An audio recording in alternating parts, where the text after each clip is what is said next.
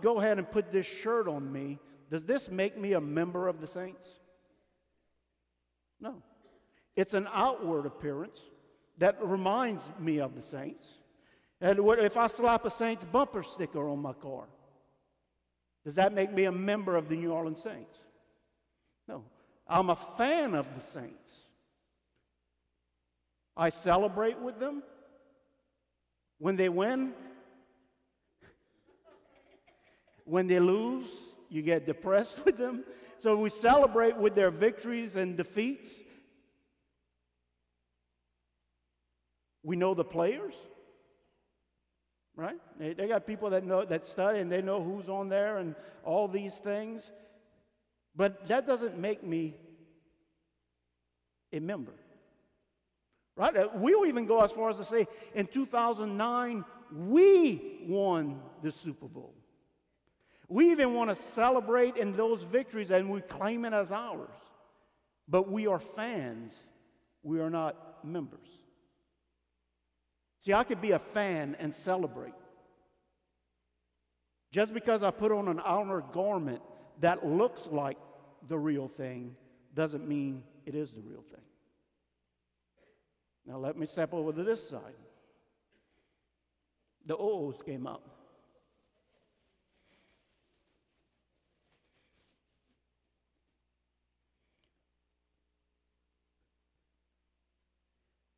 Faith moves mountains, Matthew 17 20. Amen.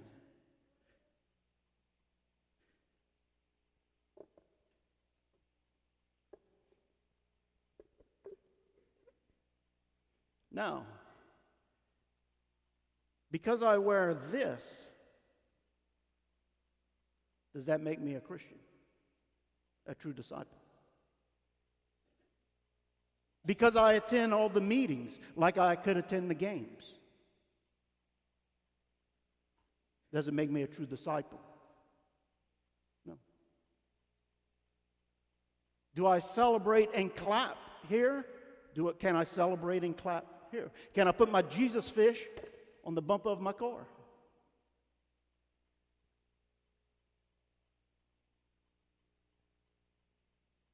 You see where I'm going with this? I could be a fan of Jesus just as I am a fan of the saints and not be on the saints' team. And I could be a fan and not really be on his team. There's a difference.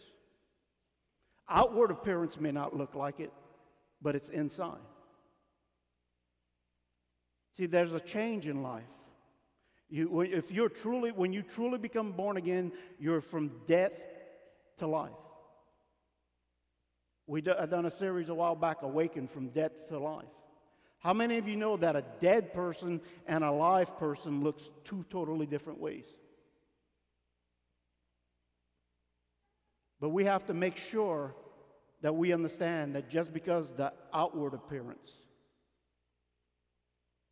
doesn't mean it happened here. Now let, let's begin looking at our notes here. Let's go to the Lord in prayer first. Father, I just come to you. And as we get ready to study your word today, I just pray that you touch our minds, that we could comprehend your word today. Give us eyes and ears of the Spirit, that we can hear and see the things of the Spirit this morning. And most of all, prepare our hearts to receive your word this morning. In Jesus' mighty and precious name we pray. And everyone says, Amen. So, fan or follower, fan or disciple. Let's look at Matthew 7, verses 21 through 24. This is Jesus speaking. I told you to open your Bibles to Genesis chapter 3. We'll get there later. That's just, I don't have that, those, those notes in your thing here. Look what it says. And, and again, part of the reason I'm doing this is that we're going through a spiritual battle in our country right now. I want you to understand that. And I'll talk about that a, a little later. realize the word says we battle not against flesh and blood. And it looks like flesh and blood is battling each other right now. But it's a spiritual thing going on that we have to be aware of. Now, notice, notice what it says.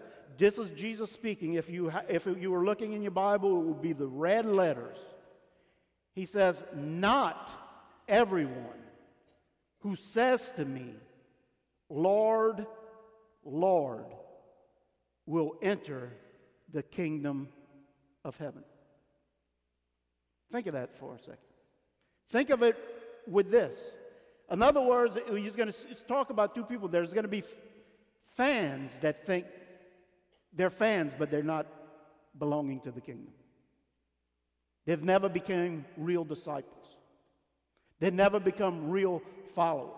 And it, and it even says, he even says, they call me Lord. What does that word Lord mean? It means one uh, uh, that is the head of or in charge. They call me Lord, but they never put me Lord in their life. You see, as we worship and sing those songs, sometimes we say it, but it's not, not real in our life. We enjoy and love what it says, we're fans of it, but we, it never got in our heart, it never became real. He says, Not everyone who calls me Lord will enter the kingdom of God, but only, circle only, only he who does the will of my Father in heaven. Only he who does the will of my Father in heaven. And I didn't put things down in there, uh, some of these references, and again, I mentioned them. Uh, live a life worthy of the calling you had. Do you know it was a very heavy price that God paid for you?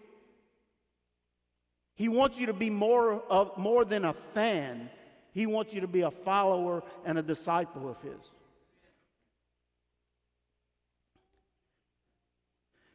Ephesians 2:10 we, we always use for we are created in Christ Jesus to do good works.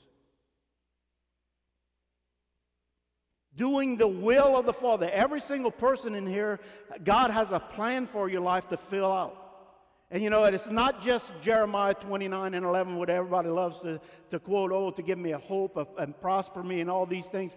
God did not save you just for you to prosper and be happy and healthy in this life. I believe God wants prosperity for you, but prosperity should not be your God or goal for serving God. See, God blesses people through you. And if you're not blessed, how can you bless someone else? It says, Not everyone who, who claims that they're, they're a disciple will enter the kingdom of heaven, but only those who does the will of my Father in heaven. And, and verse 22 is very scary. He says, Many, circle that, many not a few. He says, Many will say to me on that day when they stand before him. Many will say to me on that day, Lord, Lord, did not we prophesy in your name and in your name drive out demons and perform many miracles? In verse 23, Jesus tells them this Then I will tell them plainly, I never knew you. Away from me, evildoers. Many will be told that on that day because they were fans and not true followers. Now, there's two type things going on here. Again, some of those that think religion saves you, it's only a relationship through Jesus Christ. Some of those that think that your works save you, no, you're only saved through Jesus Christ. But you are not saved for no reason. When you are truly saved, when God's Spirit comes live inside you, we've been sharing it the last few weeks. It says that God's Spirit works in you to make you will and act according to God's purpose. So, who is God in your life? That's, that's what it's kind of talking about here. It, again, Let's go on. I don't want to get, hung up too long here. He says, Many will say to me on that day, Did not we uh, uh, prophesy in your name and all these things? And again, that's religious acts. And he says, Then I will tell them plainly, I never knew you away from me, evildoers. And then he goes on to say again, Therefore, everyone who hears the words of mine and does what? Puts them into practice is like the wise man who built his house on the rock puts them into practice, things we have to do. And again, I want you to understand God's word uh, through the Old Testament and New Testament are timeless principles that never change. And we're going to be using Old Testament and New Testament here this morning, but it's timeless principles that never change. So we see, and I want you to understand that James even said, faith without works is dead faith. Those who call me Lord, Lord, saying, Oh, I got faith.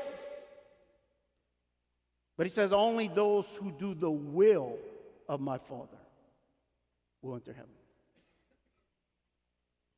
There's a difference between a, being a fan and a follower, a disciple.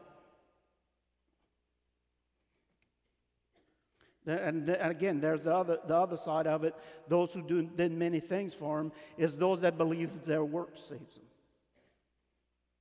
Their deeds save them, which are wrong. Only faith through Jesus Christ saves you. But you were saved for works. You were saved for service. You are not saved by works or service, but you are saved for. It's a package deal.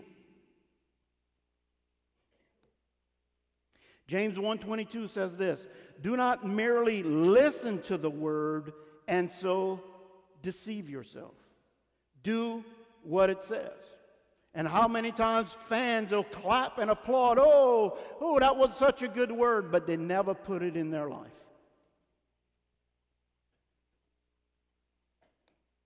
Now, what I want to share with you, Revelation chapter 17, verses 1 and 2, this is from the message paraphrase. Again, what it begins to re- represent and what I'm talking about here today, I don't care if you're a Democrat or a Republican or independent, whatever you are, we are in a spiritual battle. You want me to tell you what was going on this week? It was, it was a battle for life. That's all it was. Whether you're Democrat, whether you're Republican, there was a spiritual battle for life going on. The enemy that wants to make kill babies before they're born. And that's what the fight was all about. The beliefs of that you should be able, that a mother should have the right to take a life.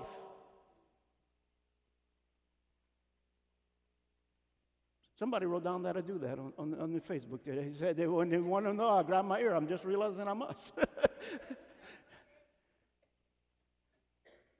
Let me tell you. Life is God's and it's not yours to take.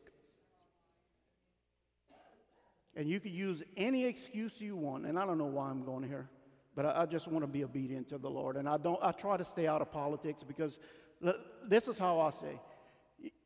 On the Republican side, they got a bunch of knuckleheads, some good people. On the Democratic side, they got a bunch of knuckleheads and some good people. On the Democratic side, they got some people that live in immorality. On the Republican side, there's people that live in immorality. I don't base my, my support on that or that, it's on the Word of God. Now, I want you to understand life and abortion. Jesus came to give us life, the devil came to steal, kill, and destroy. Okay? And some people say, well, the baby would not, a, would not survive on its own. God knew that. That's why he designed the woman's, woman's body to be the life support system of that baby that's growing. So it would have life. Let me tell you, it, we could take you right now and I could get the instruments they use to do abortions and I could stick it inside you and start sucking your guts out, and you're not going to survive right now. Nothing's going to survive that. The battle was about life. The enemy wants, and let me tell you something. If that continues, uh, the part, if you've ever heard of euthanasia, That's what some people are going to. Some people are trying to push that once a person gets old enough that you are no longer can contribute to society, that you cost society more than you give, bring to it, you should be put to death. It didn't happen yet, but it's getting that way. That's what the enemy wants. it's those type things. And that's what we need to realize. That's what that battle was. Was the enemy wants the right to still kill, kill babies. And it's a world belief system. And that's why I actually put this verse in here. And what it's talking about here is, is in the end times, before Jesus comes back to set up his millennial reign, is the, the way the world is going to work and believe. The way the world's going to work and believe, the governmental systems of all nations will become evil, it'll become lustful and serving of self and not looking out for people. Look what it says here. One of the seven angels who carried out the seven bowls came and invited me. He says, Come, I will show you the judgment of, of the great whore who sits enthroned on many waters. And the many waters represents the many people of the earth the whore with whom the kings of the earth have gone whoring, meaning they've bought into the belief system of what's being taught here. And again, uh, the, NI, uh, the King James Version says the fornication, which means sex outside of marriage. It means, and it's not about sex outside of marriage, it's about laying in bed with the enemy. Laying in, breaking spiritual laws. And it says this He says, The whore uh, with whom the kings of the earth have gone whoring show, uh, show you the judgment of the earth's dwellers drunk on her whorish lust. And that system that it's talking about is going to be, and again, the word lust, that is one thing we got to understand the difference between lust and love. God is love. God so loved the world, He gave that God was looking out for us and not, it wasn't about Him, that He was willing to sacrifice for us. But the word lust just sometimes just gets a sexual thing to it, but it's not. Lust is the opposite of love. Lust, is actually, I care more about me than I care about you. I'm worried about what happens to me more than about you. And that's exactly what's happening in this thing. Um, a, a, a, young girl gets pregnant, and you know what? I don't, I don't want to be inconvenienced, so I'll take this life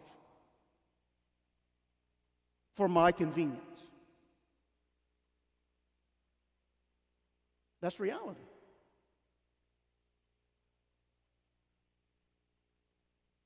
And he says the, the world's going to buy into this system of lust where it's, it's not caring for others, it's what can it do for me. The Bible even teaches, again, uh, in, in, Timothy, I didn't put it in your notes, but it says that in the end times that God's people will leave sound doctrine and find teachers who will say what their itchy ears want to hear. In other words, don't tell me the truth of God, tell me what I want to hear. Let me make my God.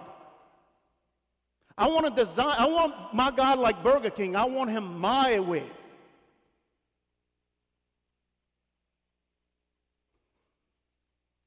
See, that, that's why we talked about the other day the spirit of man is truth. When it talked about the Holy Spirit come and live among you, one of the names of the Holy Spirit is the Spirit of truth. It doesn't matter what you believe, truth is truth.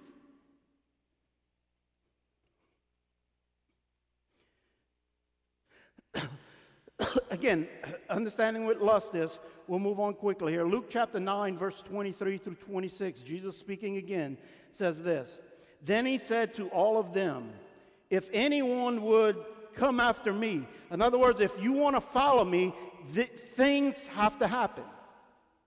And he says this If anyone would come after me, he must do what? Deny himself. How many of you know that's in love? That it's not about me. I'm not, I'm not acting in what about me? Well, what about me? Oh, sure, I'll help you if I could get something out of it. I'll do something if I could get something from it. But if, I, if there's no benefit to me, then forget it. If it costs me something, forget it. And you could see that where Jesus told the parable of, of the Good Samaritan. He said the Good Samaritan was the one that it cost him to help him out. Okay, then it says this He must den- deny himself and take up his cross daily and follow me. So if you want to be from a fan to a believer to a, a, a follower, he says, anyone that would come after me must deny himself and take up his cross when? Daily and follow me. For whoever wants to save his life will lose it, but whoever wants to uh, uh, uh, loses his life for me will save it.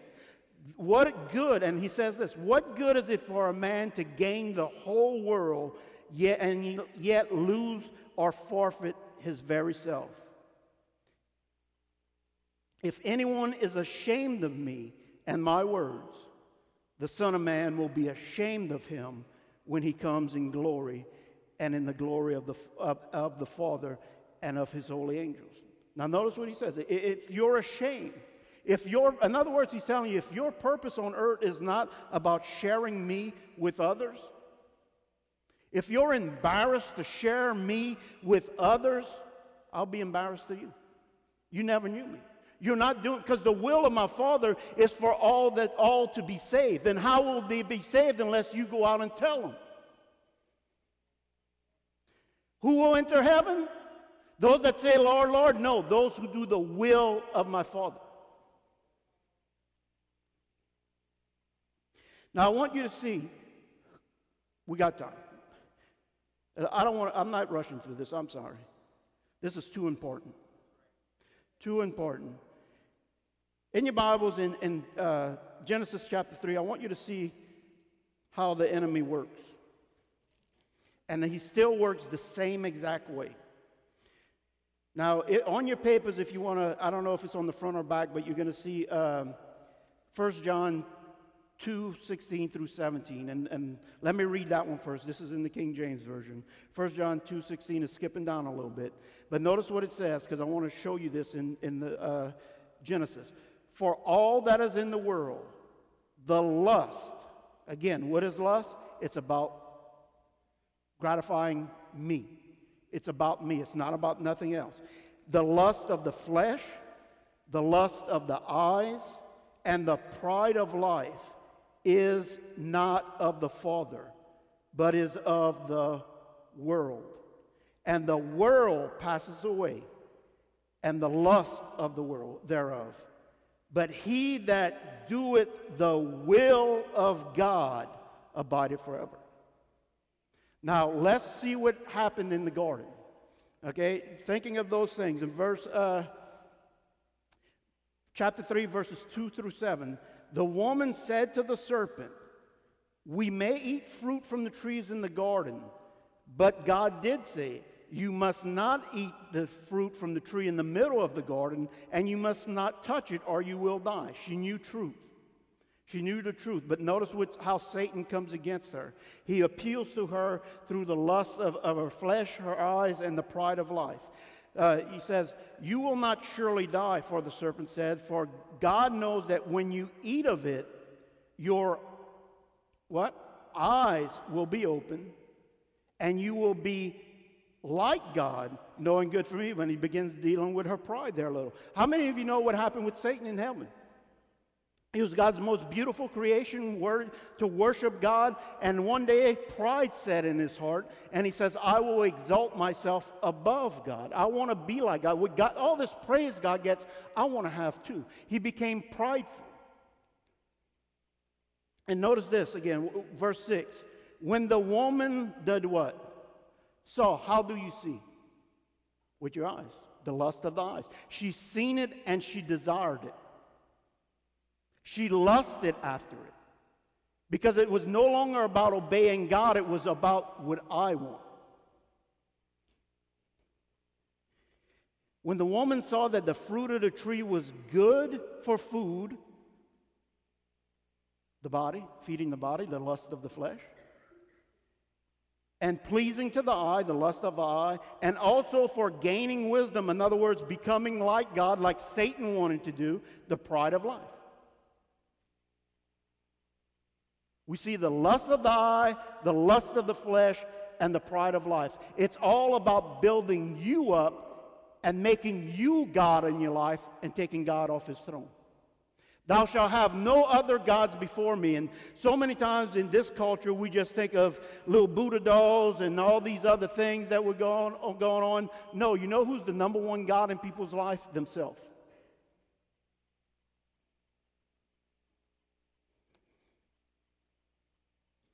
Where am I? What verse are we on? Verse 6. Let me read it again. When the woman saw that uh, the fruit of the tree was good for and pleasing for the eye and also desirable for gaining wisdom, she took some and ate it.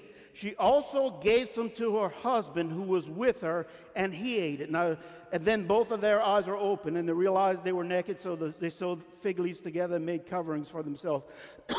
Again, watch, watch what happens. Eve says, Here, Adam, take it. God at that moment became second to Adam, and Adam put his wife up. He says, I will no longer listen to God, I will listen to you.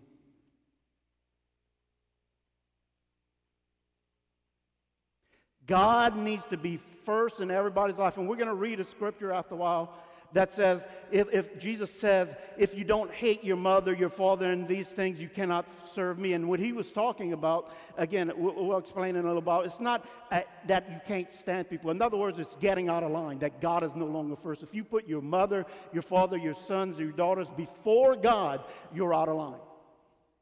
When God created man, he created Adam first and he established a relationship with Adam and said, Adam, this is the most important relationship you can ever have in your life and never get it mixed up. He says, only now that I've established relationship with you can you have a relationship with someone else. And he created Eve. But it was God, he put man in charge over a woman in the garden. Adam, Adam to, told Eve all these things, and you know, uh, we're not supposed to eat all these things. And guess what? When Eve came back, he says, You know what? I'm going to listen to you instead of listening to God. That's what it's talking about. That's why he said, if, if you put family first and take God off the throne and put them up there, that's where you fall. It's not that he, act, Jesus would never teach against God's word. The Ten Commandments say, honor thy mother and father. Jesus would not teach against that. That's not what he was talking about. And again, I, I may skip over that because I'm talking about it now. But when he was, Jesus was making this comment to them, he was on his way to be, uh, tra- to be betrayed and headed to the cross. And he was telling them, You think you are followers of mine right now, but you're more fans than followers. He says, because when they arrest me and they come, y'all are all leaving me. You're putting yourself first because you don't want to go through what I'm about to go through. And you're going to abandon me. Peter, you're even going to deny that you know me three times. You know what's happening is Peter's putting himself on the throne.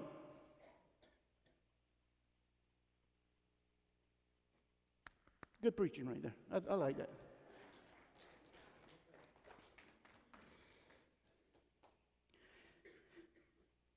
So look, look at uh, Luke chapter 14, verses 6, 26 through 7 again. This is the scripture I was just talking about. Jesus says, If anyone comes to me and does not hate his father and mother, his wife, his children, brothers and sisters, yes, even his own life. What did he say earlier? Take up your cross and follow me. Meaning putting your selfish lust and desires for this world down and put God first. Take yourself off the throne and realize that God should be on the throne in your life. And he says, verse 27 And anyone who does not do what? Carry his cross and follow me cannot be my disciple. You're a fan and not a follower. Galatians 5 16 through 17 says this This I say then, walk in the Spirit, the Spirit of truth. It is always truth. It doesn't, and he says, And you shall, shall not fulfill the lust of the flesh. For the flesh lusted against the spirit, and the spirit against the flesh. There's the battle inside of you, and you have to choose who you're going to follow. And these are contrary to one another, so that ye cannot do the things that ye would.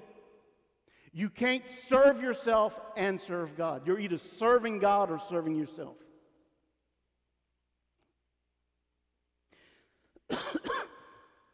James 1:14 says, "But every man is tempted when he is drawn away by his own lust and enticed." The devil doesn't tempt you and God doesn't tempt you. It's inside of you that gets tempted. And I was trying to think of a way to explain this to you, and the, the word even says God does not tempt you. Right? And Satan, I, don't, I wouldn't say tempts you, he just exposes what's already in you. He didn't make Eve do it. He didn't make Adam do it. He knew they would if it was brought, if it was already inside of them, it would resurface. For those of you that don't know, I cannot stand peanut butter. I will not eat peanut butter. If peanut butter is the last food staple on earth, I'm going to say goodbye right now because I'm not, I'm not going to make it. so it would be foolish for someone to whisper in my ear, Ooh, creamy peanut butter. You want some creamy peanut butter?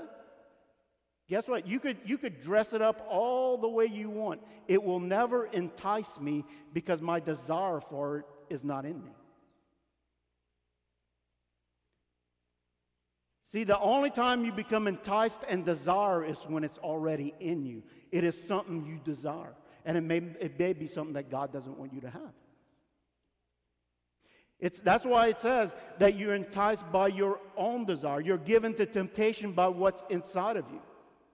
Right?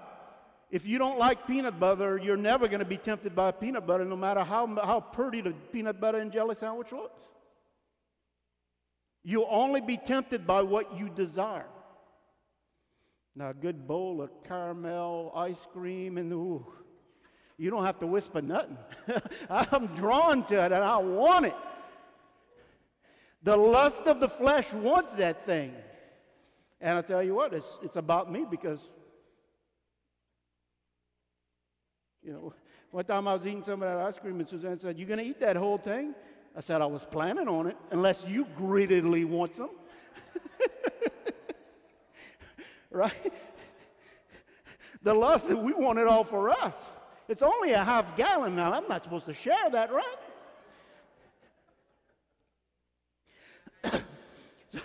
so let's move on from there. Uh, again, we, I mentioned to you the, for all that is in the world, the lust of the flesh, the lust of the eyes, and the pride of life is not of the Father, but is of the world.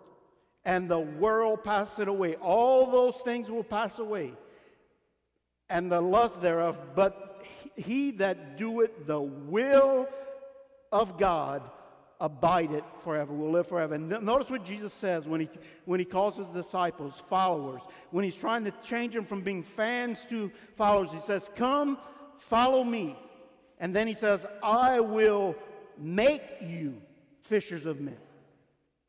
I will. The reason you are coming to follow me is to share the love of my Father with this lost and dying world. That is the will of the Father that none should perish, that everyone should come to repentance. But if no one tells them, that's the heart of the Father for those to be saved. And God has re- said that He has sent men, women, you, everybody here is their job to share that love. And he says, if you're ashamed to share that love, he says, I'll be ashamed of you. Don't tell me you love me and how much you worship me, but you can't talk to anybody about me because you're too ashamed.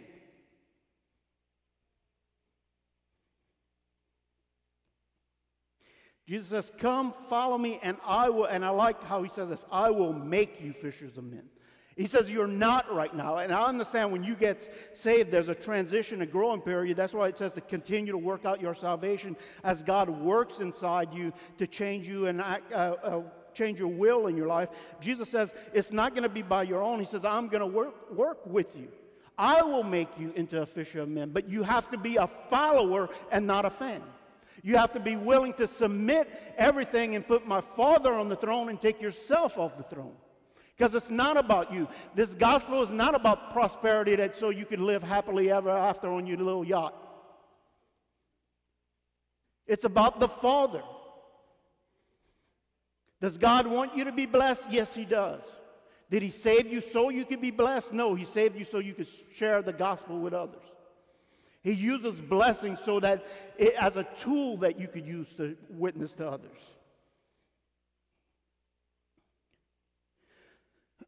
Timeless principles. Second Chronicles 7 14 through 15 says this, talking about trying to take people from being fans to followers. He says, If my people who are called by my name, and he's saying, I got some fans and I got some followers. You, you got the jerseys on, you got the shirts on, you got, you got the Jesus fish on the back.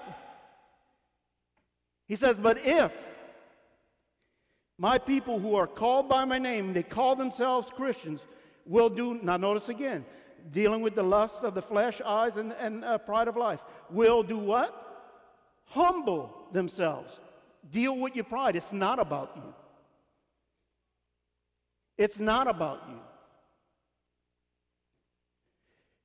And then he says, and will pray and seek my face. Again, praying to God is asking and surrendering to God and asking for his help because you know, unless he shows up, it's not enough.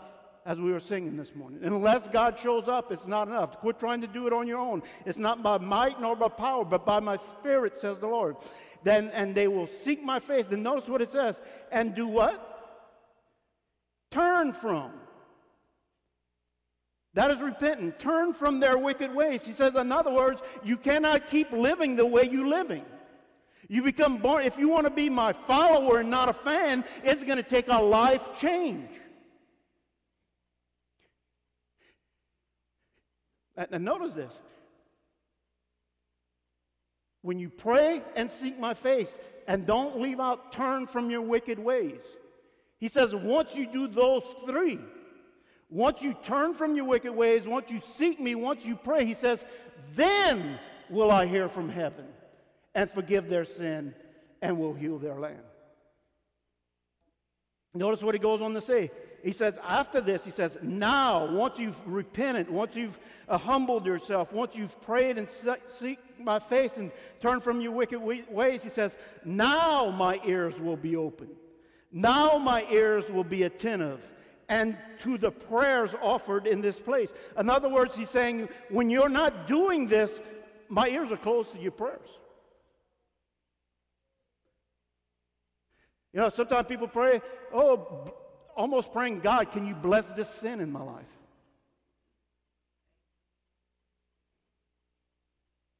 No, you have to turn from your wicked ways. And that's where God says, again, God's word is timeless principles from Old Testament to New Testament.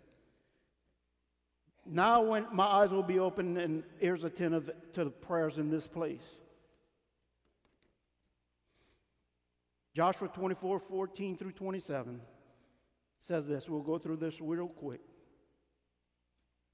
Joshua's telling them, he comes to a point in place. He says, Listen, guys, we have some fans and we have some followers. I got a group of fans and some followers out here. But he says, I'm telling you today, we need to become followers. We need to become disciples more than followers. And notice what he says Now fear the Lord and serve him with all faithfulness. And no, notice what he tells them, and, and this is important. excuse me, I'll explain this to you in a minute here. And he tells them, throw away the gods of your forefathers that your forefathers worshiped beyond the river and in Egypt and serve the Lord. In other words, again, now fear the Lord and serve him. He's talking to the Israelites there and he's telling them, Some of you have false gods. And again, don't go to little idols built on these things. I want you to realize that a false God is a God that I make to fit in my box with the things I agree with. You hear me? Too many people say, Oh, I love God. I don't like this, though. This scripture I don't quite agree with, and I don't believe God would do something like that.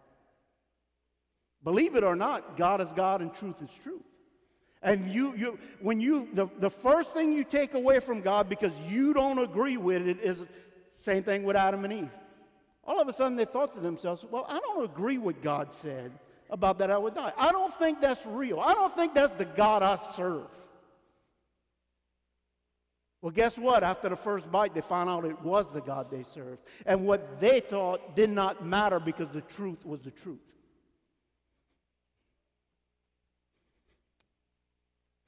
And he says, but, but, and verse 15 he says, But if serving the Lord seems undesirable to you, if you're not willing to count the costs, if you're not willing to do what the Lord requires of you, where he says, Live a life worthy of the calling you have, he says, If you're not willing to do that, then choose yourselves this day whom you will serve, whether the gods of your forefathers beyond the river, uh, beyond the river, or the gods of the Amorites, or those in the lands whom you are living. But as for me and my household, we will serve the Lord. He says, You, you, you choose today what God you're serving.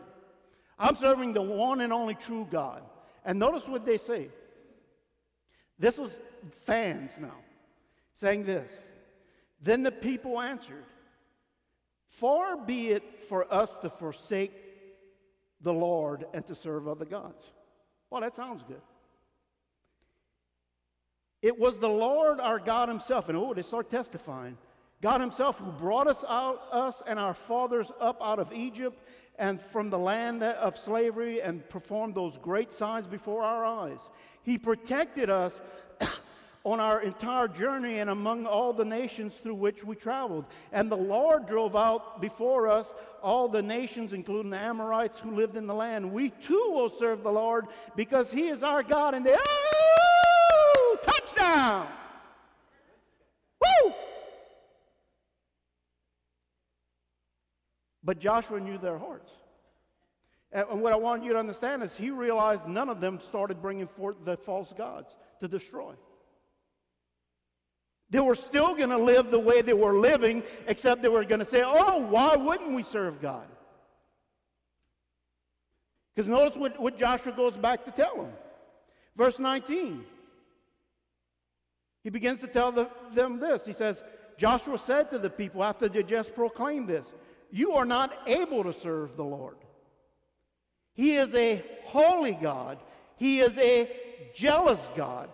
He will not forgive your rebellion and your sins because you are still up on the throne. You have another God up on the throne, and He needs to be there. You could talk, but talk is cheap. We could sing that, that song up there, put, put a love in us for others. But if it's not active in our life, talk is cheap. We could applaud after it. That's what fans do. Fans get excited. But on the team, there's discipline. Do you know the word discipline actually comes out of the word disciple? It means to instruct and correct in ways.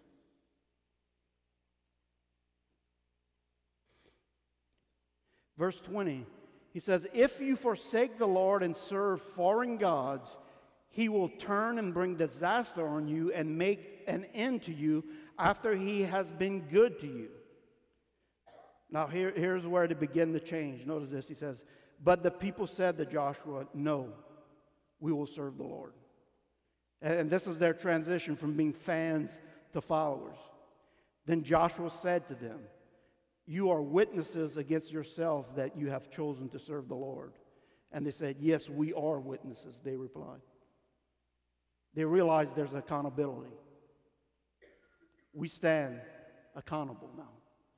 And he says this Now then, notice how he goes back to what he told them earlier about the gods. Now then, throw away the foreign gods. Don't say you're going to praise God and God's first in your life when He's not. He says, Now then, throw away the foreign gods that are among you and do what? Yield your hearts to the Lord, the God of Israel. Give your heart to Him. Yield your heart to Him. Put Him back on the throne and take yourself off.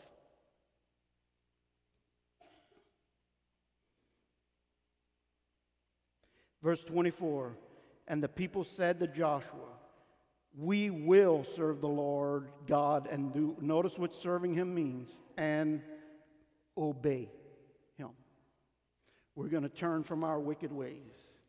Verse 25 says, On that day, Joshua made a covenant with the people, an agreement with the people. And there at Shechem, he drew up for them decrees and laws. And Joshua recorded these things in the book of the law of God. Then he took a large stone and set it up there under the oak tree near the holy place of the Lord and said, See, he said to all the people, This stone will be a witness against us. It has heard all your words the Lord has said to us. It will be a witness against you if you are untrue to, you, to the Lord your God. And back to our first scripture Lord, Lord. And he says, I never knew you. Because you never changed. You never allowed me to move in your life. You never took yourself off the throne. It's always been about you and not about me. It has to be about him and his will. Only those who do the will of my Father. And we'll close with this scripture. Brother Mark, if uh, they want to go get the kids for communion. Matthew 28, 18 and 20. This is what I, I, use this scripture all the time, but notice what it says. Then Jesus came to them and said, All authority in heaven and on earth has been given to me. And then he says, Therefore, go. Now, this is a command, it's not a suggestion. Okay? He says, Therefore, go, and this is the will of my Father. Make followers, make disciples of all nations. He says, baptizing them in the name of the Father and Son and the Holy Spirit. And then verse 20 says, and teaching them to obey, teaching them to follow, teaching them to be disciples, teaching them to obey everything I have commanded. Not some things, everything I have commanded you. And then he says, And surely I am with you always to the very end of age. It never changed. It's still that way today. You see, too many people in this world are fans, but they're not truly committed to God. I could shout hallelujah. I could come to all the church meetings. I could have every Christian shirt ever made. This is just an outward appearance. Man looks on the outward appearance, but God looks at the heart. If you've never accepted the Lord as your personal Savior, if, you, if you've been struggling in life and you know what, I've been more of a fan than a follower, I want you just to say this prayer with me today, and I want everyone.